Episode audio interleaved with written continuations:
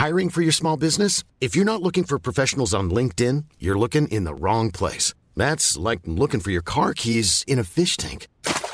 LinkedIn helps you hire professionals you can't find anywhere else, even those who aren't actively searching for a new job but might be open to the perfect role. In a given month, over 70% of LinkedIn users don't even visit other leading job sites. So start looking in the right place. With LinkedIn, you can hire professionals like a professional. Post your free job on linkedin.com slash people today.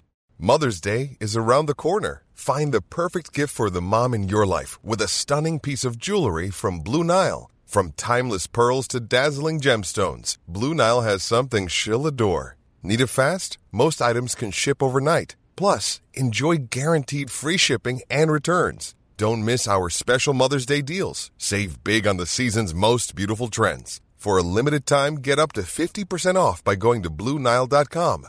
That's BlueNile.com.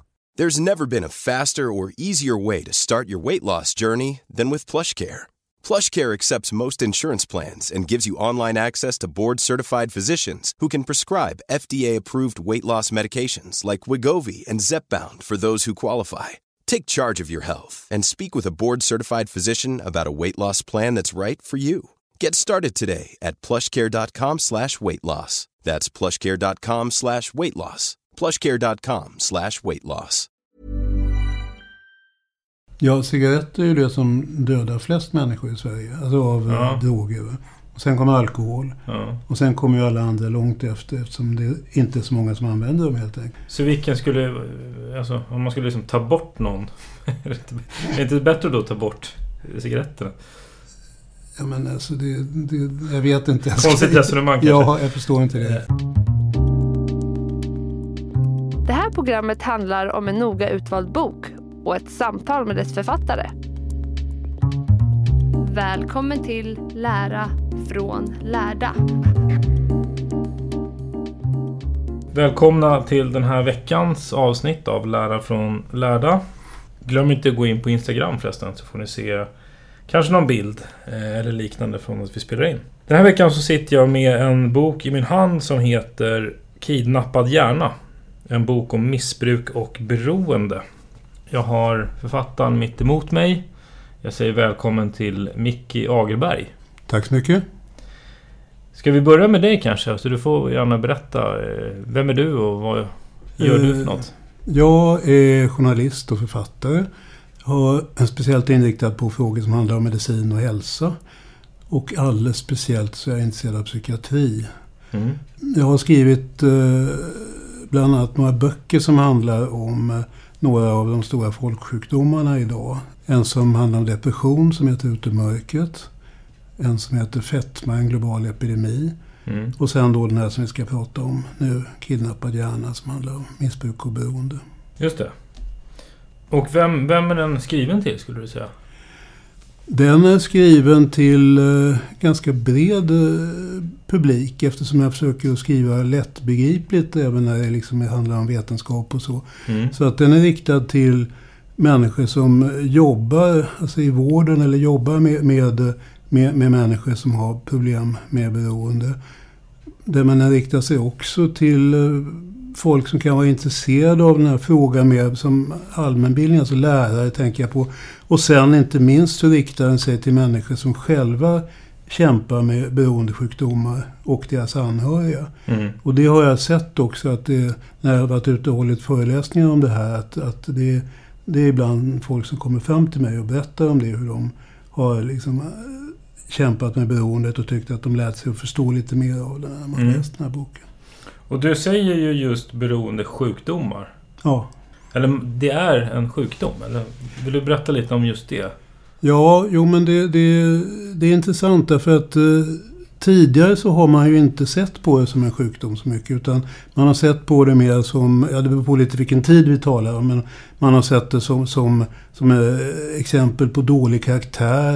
Eh, eh, eller som Guds straff. Det beror lite på när. Men, men i alla fall. Hur långt tillbaka man går? Ja, det precis. Idag, säger, inom forskningen så är man ju ganska klar över att det här handlar om sjukdomar som har väldigt många likheter med andra sjukdomar. Alltså med andra mer långvariga kroniska sjukdomar. Som till exempel diabetes eller högt blodtryck och astma och sådana. Det finns många likheter. Och hur kommer det sig att man då har börjat se det som en sjukdom och inte som dålig karaktär? Om man... Det, det kommer sig av... eh, Det har gjorts mer forskning och man har börjat förstå hur det här fungerar mer och mer. Det är egentligen ganska nya kunskaper. Alltså att det händer saker i hjärnan när man utvecklar ett beroende. Mm. Vad det är som händer.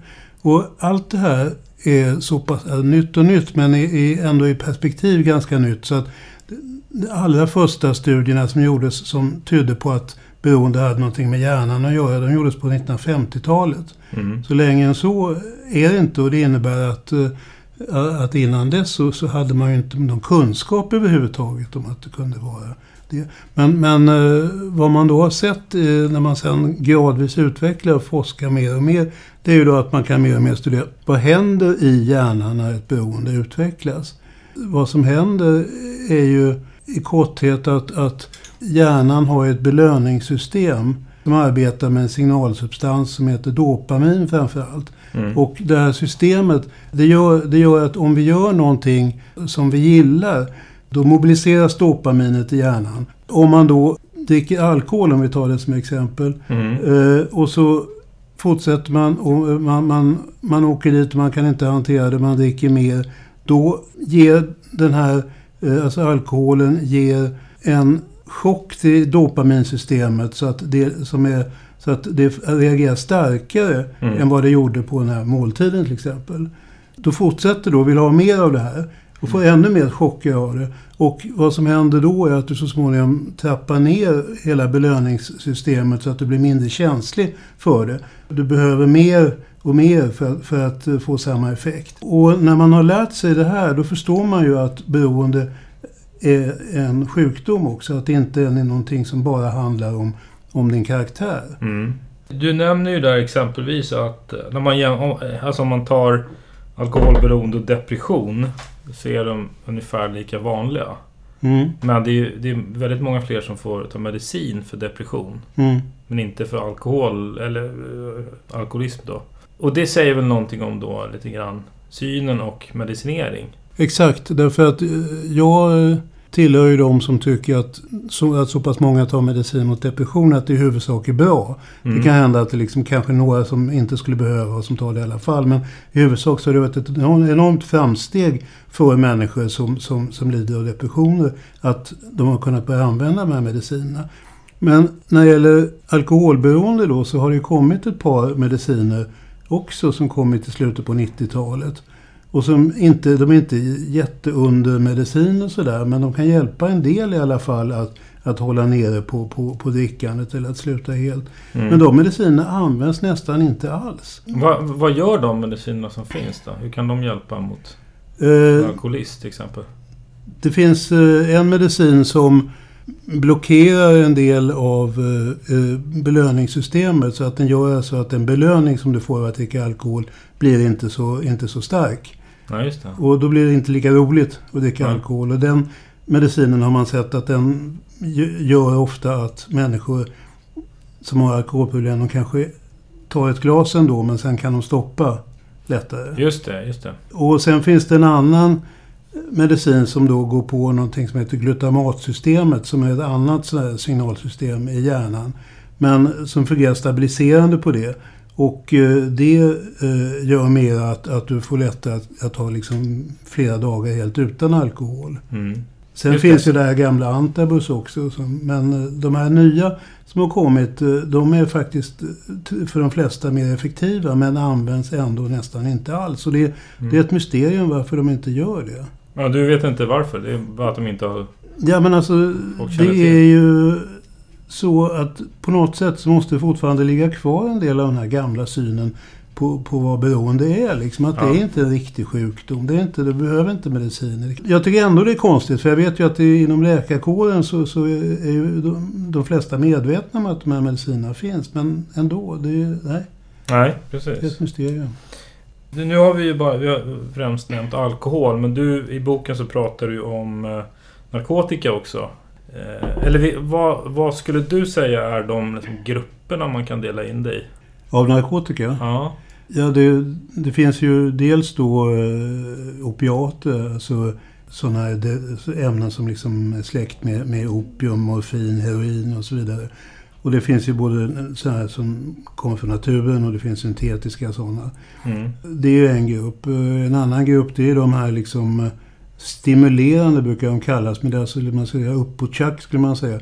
Eh, kunna säga också. Alltså, det är kokain, amfetamin framförallt. Som då har med den verkan att man blir väldigt speedad och väldigt aktiv och förvirrad samtidigt. Mm. Sen finns det då eh, cannabis som är lite för sig. Va? Så det är ju liksom en egen eh, substans lite grann. Och det är väl den vanligaste inkörsporten då? Va? Ja. Utom alkohol. Vad har alla gemensamt? Att de eh, kan skapa beroende. De har det gemensamt också att de påverkar hjärnan allihopa. Mm. Och det, det leder i sin tur till då att du kan utveckla ett beroende. Om du har otur, om du har fel gener, om du har fel omgivning eller någonting.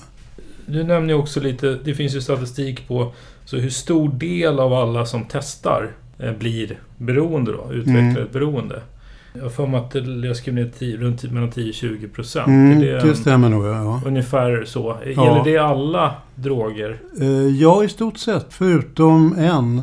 Och det är nikotin. Alltså eh, rökning. För där är det fler som blir beroende av ja. det. Om man har testat ett tag.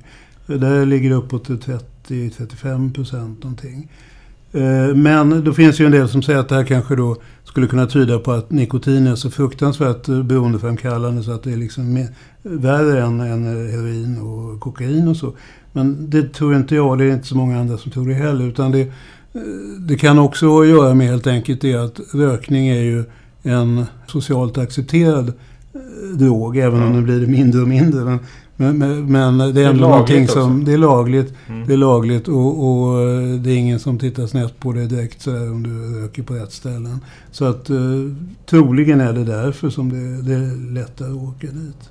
Har du lite siffror sådär på hur många som använder, hur många som är beroende idag? Kanske också även hur många som dör på grund av... Många frågor på en gång. Mm. Men uh, vi börjar med rökning för det är lättast. Mm. Så eh, det, det, har ju gått ner väldigt kraftigt. I, ja, det har gjort i hela västvärlden, men i Sverige kanske mer än eh, något annat land. Så att eh, när jag skrev den första upplagan av, av Kidnappad hjärna, då var det ungefär 20 procent av vuxna svenskar som rökte. Just det, och det var... Det var 15 år sedan. Mm. Alltså 2000, siffran var 2002 kanske eller något. Och idag så är det bara 10 procent. Mm. Så att det är jättelite. Det är en av de länder där man röker minst. Och fler kvinnor än män som röker i Sverige då? Ja, något fler kvinnor än män. Och eh, det här, båda de här sakerna, att det är så få som röker och att det är fler kvinnor än män, de beror sannolikt på en och samma sak, nämligen det svenska snuset. För att eh, det gör ju då, det är väldigt många svenska män som snusar. Jag tror det är, mellan 10 och 20 procent. Ganska få kvinnor gör det. Mm. Så att eh, där har man en orsak till eh, varför rökningen har minskat så mycket. Men naturligtvis är det inte bara det utan det är också folkhälsoarbete som har varit framgångsrikt. Va? Att man har eh, höjt priset på, på cigaretter och annan tobak jättemycket. Man har hemska avskräckande bilder på cigarettpaketen. Man har restriktioner mot att sälja tobak till minderåriga. Man har, man har liksom rökförbud på restauranger. På fler och fler ställen blir det rökförbud. Och mm. det där fungerar huvudsak. Mm. Och de andra, hur har liksom, utvecklingen och statistiken sett ut på användningen av de andra ja, drogerna? Om vi tar alkohol då. Mm. Så Sverige har ju en historia så sedan långt tillbaka av att vara ett spritland. där, alltså, man brukar ju ofta tala om hur det var på Bellmans tid på 1700-talet i Stockholm. Där det fanns eh, krogar i varje gathörn. Och, fylleslag. Ja. Mm. Och, och, så, så det är liksom den historia eh, vi har. Och sen från det så har det ju då gått till att uh, vara, alltså men jämfört med andra länder, inte särskilt högt. Utan uh, alkoholdrickandet uh, i Sverige ligger ju något under genomsnittet i EU idag. Mm. När, vad, vad låg det? 10 liter per ja, person? ungefär. Ja, alltså ren alkohol. Så det, Per- år 10 liter ren alkohol Ja, per person. ja. Över... eh, Ja, dryck, dryckmyndig då. ja just det. Mm. Just det precis. Mm. När jag då eh, skrev den här första upplagan av boken, då eh, var drickandet på väg uppåt i Sverige igen. Och eh, man trodde att det hade att göra framförallt med medlemskapet i EU. Att det skulle vara lä- vara lättare att köpa in sprit. Man kunde åka till Tyskland och ta hem en släpkärra med sprit och så. Och, och det, där, det hade inte riktigt trätt i kraft än, men det hade börjat öka konsumtionen. Och de flesta experter som jag talade med, de såg framför sig att nu kommer det att öka ordentligt och vi kommer få stora problem med, Mm. med spriten igen. Nu när jag frågade samma experter igen då, om när jag gjort den här nya upplagan så, och tittade på tabellerna så visade det sig att det inte alls har blivit så. Utan eh, det, det gick upp i en liten topp 2004 och sen så började det sjunka igen. Mm. Det är inga jätteskillnader. Det är ju inte stora liksom berg och da- dal, dalar sådär. Va? Men 2001 så låg det på knappt 9 liter 100% i alkohol. Då. Mm. Och sen steg det upp till 2004. Då låg det på 10,5 ungefär. Och sen efter det så har det långsamt sjunkit och nu ligger det då på 8,5-9 liter. Så Mm. det är inga stora förändringar. Men det är ändå så att det här var, det var intressant eftersom det var en så tydlig tendens som alla var säkra på att eh, Mm. det här kommer fortsätta. Så blir Men, det, men vad beror det på då? Den, att det inte steg mer. ja. Ja, det beror väl på eh, flera saker. Dels eh, var det väl det att de här spritresorna till Tyskland som man såg framför sig, de blev inte så populära. Det var kanske man gjorde det en gång och sen så tänkte man, fan, vad ska man åka? Rätt jobbigt. Ja, precis. Och satsa en hel dag på liksom köra till Tyskland bara för att köpa lite billigare öl. Det är liksom Mm. meningslöst. Så det, Ja, jag har nog bara gjort det en gång tror jag. ja, du ser. Ja. Så- Sen tänkte jag, "Ah, det här var, inget, här var jobbigt. Ja. En annan sak är ju att eh, faktiskt eh, olika instanser, myndigheter och organisationer reagerade rätt kraftigt på det här ökningen som de såg framför sig då. Och satte in olika, olika åtgärder. Framförallt då man hade startade mobilisering mot narkotika, alkoholkommittén, man hade utbildningar och, och, och det hade väl en viss effekt Mm. också. Men och nu när man tittar på siffrorna också så har ju bland unga så är det en trend att eh, man dricker mindre. Ja, precis. Ja, absolut. Det, är- det är den kanske viktigaste eh, faktorn här. För att det är, det är en väldigt stor eh, förändring. Alltså unga människor, både högstadiet och gymnasiet. Det undersöks ju varje år och, drick, dryckesmönstren för dem. Så, så, så då har det minskat med alltså till hälften ungefär bara Mm. av vad det var förut. Och det är ju väldigt eh, dramatiskt. Mm. Väldigt positivt. Och det där har hållit i sig ett tag nu. Så att eh, det, det tror man nog att det kanske kommer fortsätta så. Mm. Och, det, och varför det är så här, det är ju ingen som riktigt vet. Det är ju det som man kan kalla tidsandan. Och var kommer tidsandan ifrån? Men man ser den här tendensen i hela Västeuropa. Det är alltså inte bara i Sverige. Även om Sverige var rätt tidigt ute med det här. Så. Mm. Man drack mer när du var tonåring än vad man gör idag. Ja, det gjorde man. Ja. Det var ju, jag tänka efter när, när det var. Men jo, men det, alltså den stora toppen under, under så att säga, i modern tid. Säga, det, det var ju 1976 ungefär, åren omkring där. Eh, och det var ju mellan... Glada 70-talet. och Ja, precis. Fritt fram. Jo, och det var mellanölet speciellt. Va? För det då, var, det, fanns det kaféer då också som hade sådana här ölcaféer? men det var ju mer typ liksom där gamla gubbar eh, gick och drack pilsner. Ja, för det finns ju inte nu längre. nej, Ölcaféer. nej, det finns inte. Men eh, det finns ju andra ställen man kan köpa öl på. Ja, ja, visst. Men, men, men, men just det här med mellanölet var nog ganska viktigt. För det, det såldes ju i livsmedelsaffärer precis som eh, alltså man säljer folköl idag. Va? Men var alltså starkare och innehöll mer alkohol. Just det, och det slutar man sen med då. Ja, det slutade man med. Jag tror att det var just 76 som man slutade med det. Ja. Eller 77.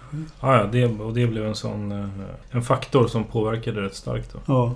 Men eh, just det, och det var cigaretter, alkohol och om du, om du skulle ge en lite övergripande bild av droger då? Eller narkotika? Mm. Hur, hur har den liksom, utvecklingen av de olika? Eller hänger de ihop? Alltså, narkotika, olika former har ju funnits ganska länge men i ganska, alltså, ganska begränsade kretsar. Det var alltså, till exempel konstnärskretsar och sådär kunde förekomma att man rökte opium och Alltså nu talar vi om för hundra år sedan ungefär. Mm. Men eh, liksom i större, större skala användning av narkotika, det var väl... Dels är det ju opiaterna då. Och då, då började det väl i Sverige med, med morfin. Som ju används som ett, äh, som ett läkemedel, som bedövning. Mm.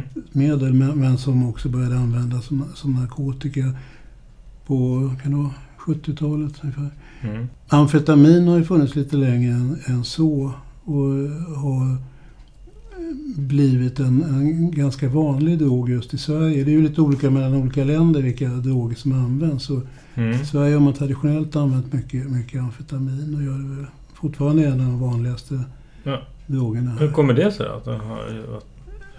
Alltså, jag vet inte riktigt. Det är, alltså, amfetamin och kokain funkar ungefär likadant alltså, i, när det gäller berusningseffekter. Och när det gäller, amfetamin är lite, så säga, lite svagare än kokain. Men det, det, de fungerar på liknande sätt. Och i många andra länder så har ju kokain blivit det stora och eh, de inte alls varit särskilt intresserade av amfetamin. Nu finns ju kokain i Sverige också men de har haft lite olika historia och amfetamin har ju länge varit vanligast. Och sen är det ju då cannabis eh, som väl kom till Sverige i med hippietiden då, i 70, Mm. 70-talet igen, samtidigt med mellanölet. Utan att ha något samband i övrigt. Det ingick ju i den kulturen så att säga då, som många ungdomar tyckte var häftig och så. Det Mm. If you thought the only way to get a more defined jawline with natural looking results was through surgery, think again. Juvederm Volux XC is a non surgical injectable gel filler that improves moderate to severe loss of jawline definition and can help you achieve natural looking results with little downtime. Even better, this improved definition lasts up to one year with optimal treatment. No maintenance required. Improve jawline definition for a smooth, sculpted look with Juvederm Volux XC. For important safety information and to find a licensed specialist, visit juvederm.com. That's J U V E D E R M.com. Not for people with severe allergic reactions, allergies to lidocaine, or the proteins used in Juvederm. Common side effects include injection site redness, swelling, pain, tenderness, firmness, lumps, bumps, bruising, discoloration, or itching. There's a risk of unintentional injection into a blood vessel, which can cause vision abnormalities, blindness, stroke, temporary scabs, or scarring. Talk to a licensed specialist to find out if it's right for you. This Mother's Day, celebrate the extraordinary women in your life with a heartfelt gift from Blue Nile.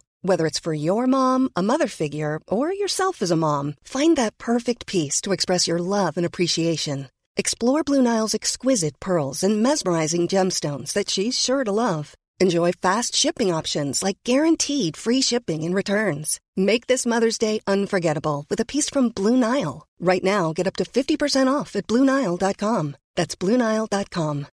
Millions of people have lost weight with personalized plans from Noom, like Evan, who can't stand salads and still lost 50 pounds. Salads, generally, for most people, are the easy button, right? For me, that wasn't an option. I never really was a salad guy. That's just not who I am. But Noom worked for me. Get your personalized plan today at Noom.com. Real Noom user compensated to provide their story. In four weeks, the typical Noom user can expect to lose one to two pounds per week. Individual results may vary. Så att... eh, Och sen heroin. Det, det är ju så att säga, viktigt framförallt för att det är så farligt. Menar, alla är ju farliga fast på lite olika sätt. Men just heroin och sen olika syntetiska ämnen som liknar heroin. Det är ju det som orsakar de flesta dödsfallen hos människor som använder Ja, jag tänkte ju säga det. Kan man se dem som... Just om man säger så, vilken som är farligast? För, för jag menar samtidigt så är det ju... om- du tar cigaretter så leder väl, leder väl det till också till väldigt många dödsfall. Ja, cigaretter är ju det som dödar flest människor i Sverige. Alltså av Ja. ja. droger. Och sen kommer alkohol. Ja. Och sen kommer ju alla andra långt efter eftersom det inte är så många som använder dem helt enkelt. Just när det gäller eh, antalet dödsfall då, statistiken och sådär i, i, idag. Ser, har du sett? Ja, den, Ja, det, det är ju någonting som är oerhört sorgligt och oroande med dödsfall i narkotika.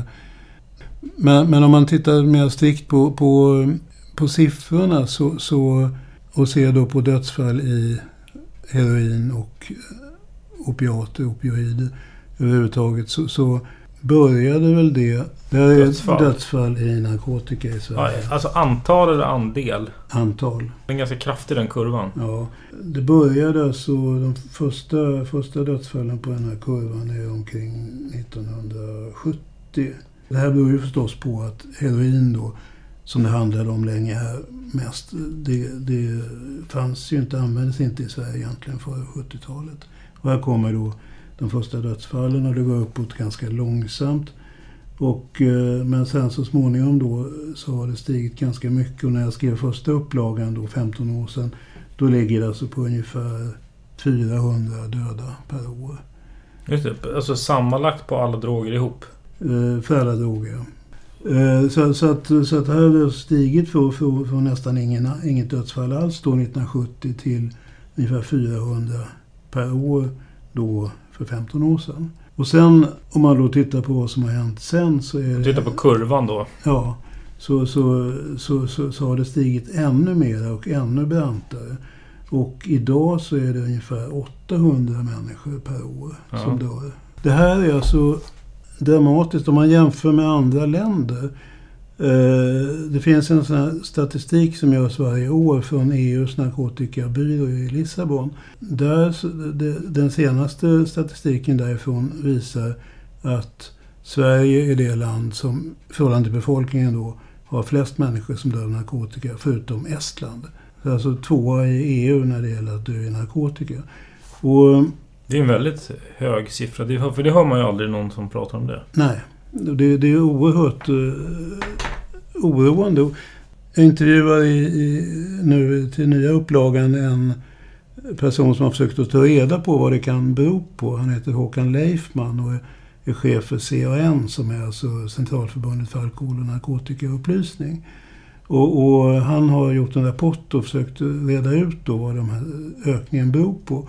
Och han har hittat då ett antal faktorer som gör att ökningen blir större. Alltså att den ser ut att vara större än vad den är. Det handlar om hur man klassar om saker, hur man ändrat rutinerna på Rättsmedicinalverket och man har liksom ett ämne som förut inte klassas som narkotika och nu klassas som narkotika. Och ett antal sådana saker. Och det i sig kan förklara en del, men han säger också att det förklarar inte allt. Utan det finns, räknar man bort allt det här, så finns det en, fortsatt en, en, en, en brant ökning av dödsfallen. Och riktigt vad, vad det beror på kan inte han heller säga. Och av de här, de som dör av droger, vilka droger är det framförallt som leder till? Den största gruppen det är ju då opioider, alltså ämnen som är besläktade med opium. Och där var det ju, förr i tiden var det ju nästan enbart heroin då det handlade om.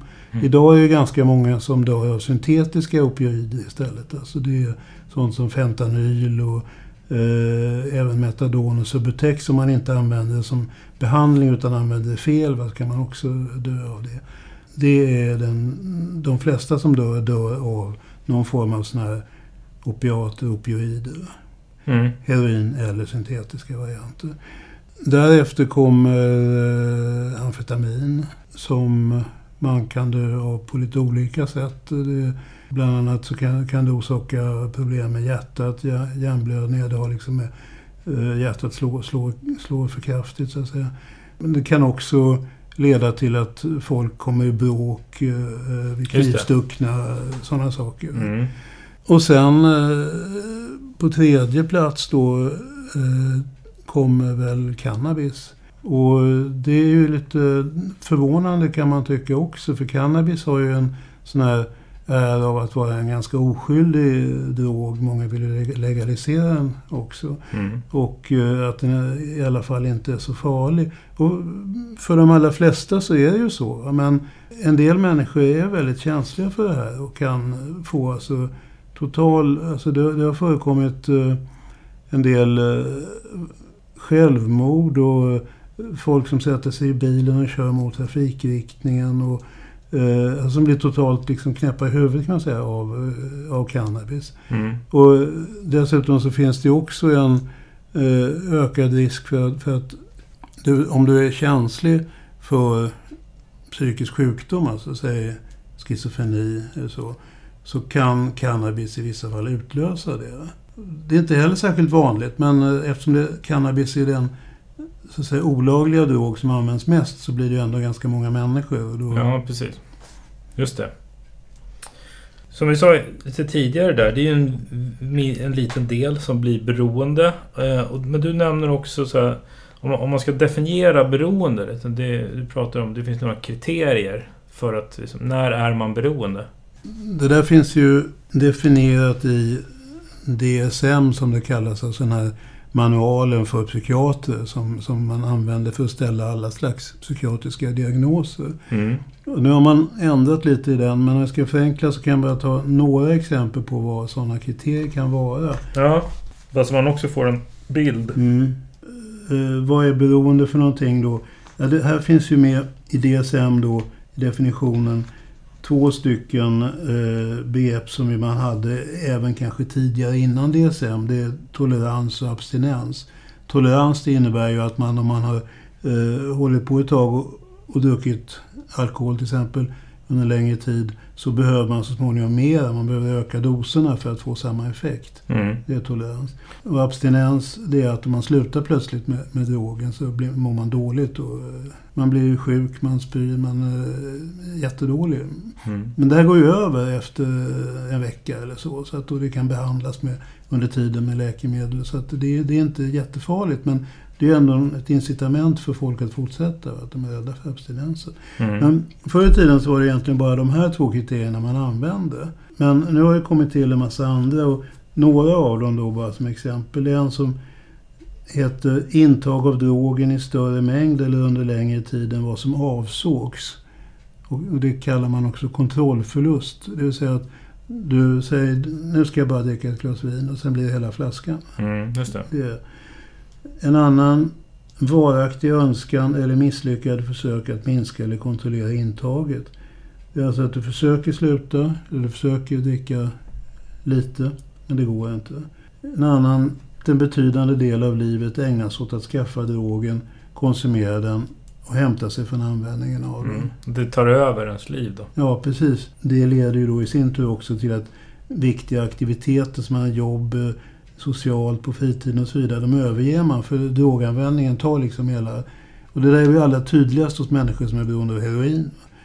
Eftersom det har en väldigt stark effekt och du behöver väldigt snabbt fylla på den här effekten.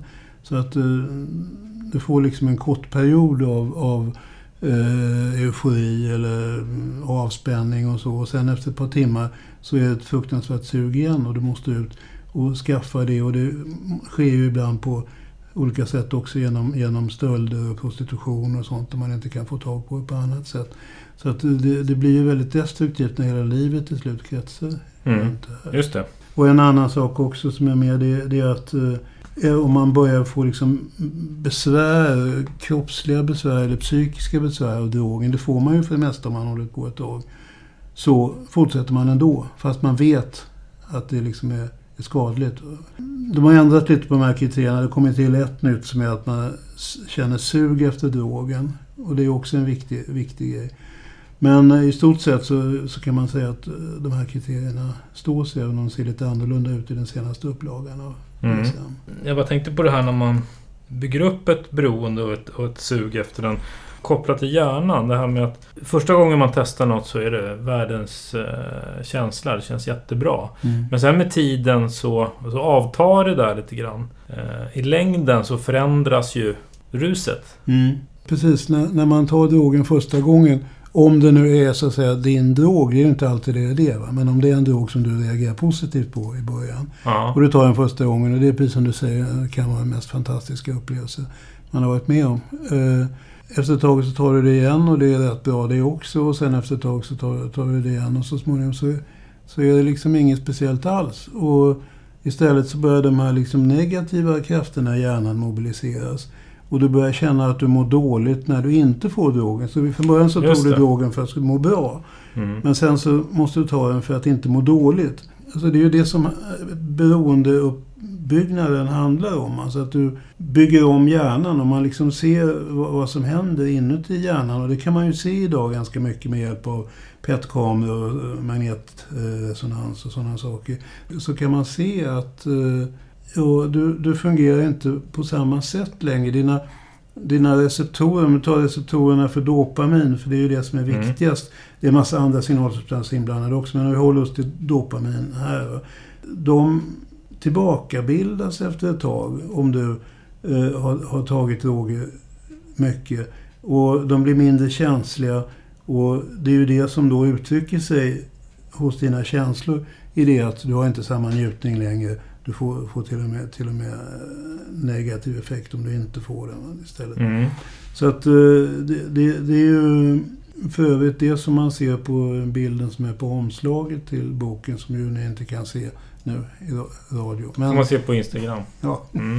eh, det, det är en lite, den, är lite bearbetad av en konstnär här för att det är ett bra omslag. Men grunden för det är en, en bild från en PET-kamera som är tagen och som föreställer dopaminreceptorerna i hjärnan på en kokainmissbrukare. Det är färgsatt så att mycket dopaminreceptorer, då har man rött, sen har man gult och sen resten är väldigt lite. Och här ser man då på den här bilden att det är väldigt lite rött, nästan ingenting alls. Och det, det beror på att när personens dopaminreceptorer är så tillbakabildade och ineffektiva så att säga. Då. Så att den, om man tar en kokainmissbrukare till vardags så har den lite tråkigare då för att de här receptorerna är... Ja, det skulle man kunna den säga. behöver liksom Ja, mera ja. påfyllning av droger då. Alltså om man tänker grovt Ja. eh, förklarat. Så skulle man kunna säga. Och det är ju intressant också att det dessutom är så att människor är olika från början. Ja, jag tänkte komma in på det. Det är ju väldigt spännande. Att alla föds ju inte med lika många dopaminreceptorer. Det hade Nej. varit rättvist och bra, men så är det inte. Om jag börjar med det här med just dopaminreceptorerna. Mm. Så, så har man gjort studier på det där man har gjort tagit PET-kamerabilder av människor som, som har ganska mycket och ganska lite dopaminreceptorer. Så har man gett dem då en eh, i kontrollerade former naturligtvis en form av amfetaminliknande drog. Då, då ser man att eh, de som har från början så att säga eh, lite dopaminreceptorer de upplevde då i allmänhet den här drogen som någonting positivt. Alltså nu äntligen lite fart och lite bättre. Medan de som hade från början mycket dopaminreceptorer de reagerade rent negativt på den här amfetamindosen. Det blir var för för starkt. mycket, det var för starkt. Ja, just det. Så att om, du, om man har det då ärftligt då svagare eller för lite sådana här receptorer så har man ju större risk då Mm, att tycka om det och mm, vill ha mer. precis. Nej men då, det är ju väldigt spännande då. Men, det, men och vad kan man göra med den informationen? Kunskapen om att det också finns en arvsaspekt i det här. Att man kanske man kan se tillbaka då på Mm, släktingar om det ligger i släkten. Så mm, precis. Så, Eh. så är det ju. Och det är ju likadant med alkohol också. Att man kan, man kan se mycket redan. Jag menar, en erfaren läkare som jobbar med det här frågar ju patienten direkt i första besöket om det handlar om alkoholproblem. Så att säga, om det fanns någonting i släkten, om hans pappa eller mamma eller farfar och så. Fortfarande så att vi lätt underskattar arvets betydelse. Miljön är ju någonting som eh, det pratar vi om hela tiden. Och liksom hur uppväxt i en jobbig miljö, hur kan det påverka och så. Det, det är vi medvetna om. Men arvet är ju mer, så att säga, det är ju inte lika känt. Det är ju mest forskare som håller på med det och så. Mm. Men, men om man tar alkohol så, så vet man ju väldigt eh, klart utifrån många olika studier att eh, någonstans mellan 50 procent och 70 procent av risken att bli alkoholberoende är ärftligt betingad. Jag, jag tänkte just på den här biten också med att bota eller eh, behandla. Kan man kanske säga. Du, eh, vilket jag tycker är väldigt spännande. Du pratar om det här med... Den stora utmaningen handlar om att förhindra återfall egentligen. Mm.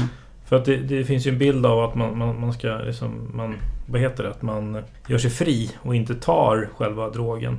Mm. Men sen är det den, den svåra, stora svårigheten att undvika att falla tillbaka. Är det inte så? Ja, precis. Det, jag menar, det, det är ju liksom den gamla som lever kvar här. När man skickade alkoholister på torken, som man sa då. Mm. Så var de där ett par veckor. Och sen skulle de ut och sköta sig då. Och det är ju inte så himla lätt. Så att, eh, då åkte ju många av dem dit naturligtvis efter ett tag igen. Och, och det beror ju på det att, eh, att beroendet försvinner ju inte bara för att du har gått igenom, kommit igenom abstinensen. Utan det tar ju mycket längre tid och är liksom mycket mer fast inbyggt. Kan, det kan ligga vilande hur länge som helst då? Sen kan man Alltså- falla tillbaka då? Ja, eh, absolut. De allra flesta eh, människor som är alkoholberoende har säkert eh, flera återfall och sen börjar om på nytt. Och men det är väldigt viktigt då hur man hanterar det här med, med, med återfall. Att man inte liksom börjar moralisera och säger att eh, nu har vi misslyckats. Utan att man säger okej, det här är liksom, det, det händer men hur ska vi kunna göra för att det inte ska hända igen? Och så finns det då olika tekniker och metoder som, som, som eh, alkoholläkarna har då för att, eh, för att minska risken i framtiden. Mm. Men det är, det är ju en massa olika saker som, som... Det är ju inte bara att gå till en bra alkoholläkare utan det är ju också att eh, det finns ju sådana saker som AA till exempel, alltså anonyma alkoholister, som passar en del, inte alla. Det finns, eh, finns flera olika saker som kan hjälpa till men man måste nog räkna med att de allra flesta ändå får återfall. Men å andra sidan, och det är en jämförelse som jag tar upp i boken, två amerikanska forskare från början gjorde, de jämförde alkoholberoende med några andra kroniska sjukdomar. Diabetes, eh, typ 2, högt blodtryck, astma tror jag det var. Då eh, går de igenom då vad, vad, hur fungerar de sjukdomarna? Får man några återfall där? Ja, det får man. De, det är lite olika för olika sjukdomar där, men de flesta, jag säger att hälften ungefär av, av, av de som har astma och diabetes, och så, de får åtminstone ett återfall eh, under första året, ofta flera. Och eh, hur följsamma är de mot läkarens anvisningar om behandlingen? Ja, inte särskilt heller. Och så jämför de de siffrorna då med siffrorna för alkoholberoende. Och de låg ungefär likadant, snarast något bättre än, än några av de här andra sjukdomarna. Och de andra är ju då erkänt eh, garanterat riktiga sjukdomar som man ska få en riktig behandling för. Men Mm. alkoholberoende ses ju inte riktigt på det sättet. Eller har inte setts i alla fall riktigt på det sättet. Just det. Vad, om du skulle ge rekommendationer? Antingen anhöriga eller den som har, har någon typ av beroende eller... Ja, en sak är väl att eh, eh ta fasta på det här med, med, med eh, beroende som en sjukdom. Tänk dig själv när det gäller dig eller din anhöriga att det här är inte... Jag är inte en dålig människa, det är inte det det handlar om. Utan jag har eh, råkat ut för det här. Jag kanske behöver hjälp med det och då ska jag be om hjälp och då ska jag ha rätt att få hjälp. Jag ska inte skämmas för det. Och, och eh, försök gärna att ta reda på mer också om hur, hur det här fungerar. Just det, det är ungefär som jag skulle ha diabetes. Så kan jag inte gå och skämmas över det. Utan det är en sjukdom. Ja, precis. Snarare ta reda på hur jag ska hantera det. Precis, och där, där, där gör du ju det. Där, där, där frågar du din doktor och ber honom eller henne att berätta mer. Du läser säkert på Vårdguiden och på alla möjliga andra webbsidor om det här. Du, du eh, går till en dietist för att eh, om du har diabetes så behöver du ändra på kosten. Du, du, du kanske går med i Friskis och Svettis för att du måste också röra dig mer. Det, det, du gör en massa saker och du tycker inte att det är ett dugg konstigt eller skamligt eller så. Och på, på samma sätt ska du göra om du, om du hamnar i ett beroende. Mm. Men om man lyssnar på det här och vill kontakta dig och ställa en fråga. Då kan man skicka ett mejl. micki.agerberg.telia.com Yes. Och ni får gärna mejla till mig på fredrik hillerb.org Och titta självklart in på Instagram. Lära från lärda. Eh, tack för att du var med. Tack själv.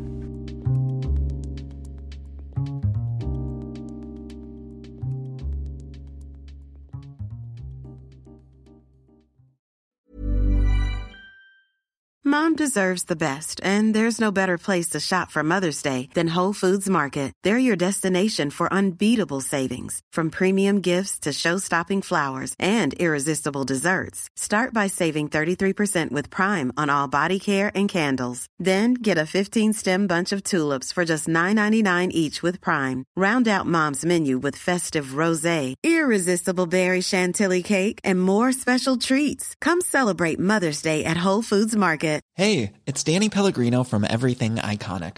Ready to upgrade your style game without blowing your budget? Check out Quince. They've got all the good stuff shirts and polos, activewear, and fine leather goods, all at 50 to 80% less than other high end brands. And the best part? They're all about safe, ethical, and responsible manufacturing. Get that luxury vibe without the luxury price tag. Hit up quince.com slash upgrade for free shipping and 365 day returns on your next order. That's quince.com slash upgrade. Imagine the softest sheets you've ever felt. Now imagine them getting even softer over time. That's what you'll feel with Bowl and Branch's organic cotton sheets. In a recent customer survey, 96% replied that Bowl and Branch sheets get softer with every wash. Start getting your best night's sleep in these sheets that get softer and softer for years to come. Try their sheets with a 30-night guarantee. Plus, get 15% off your first order at bowlandbranch.com. Code BUTTERY. Exclusions apply. See site for details.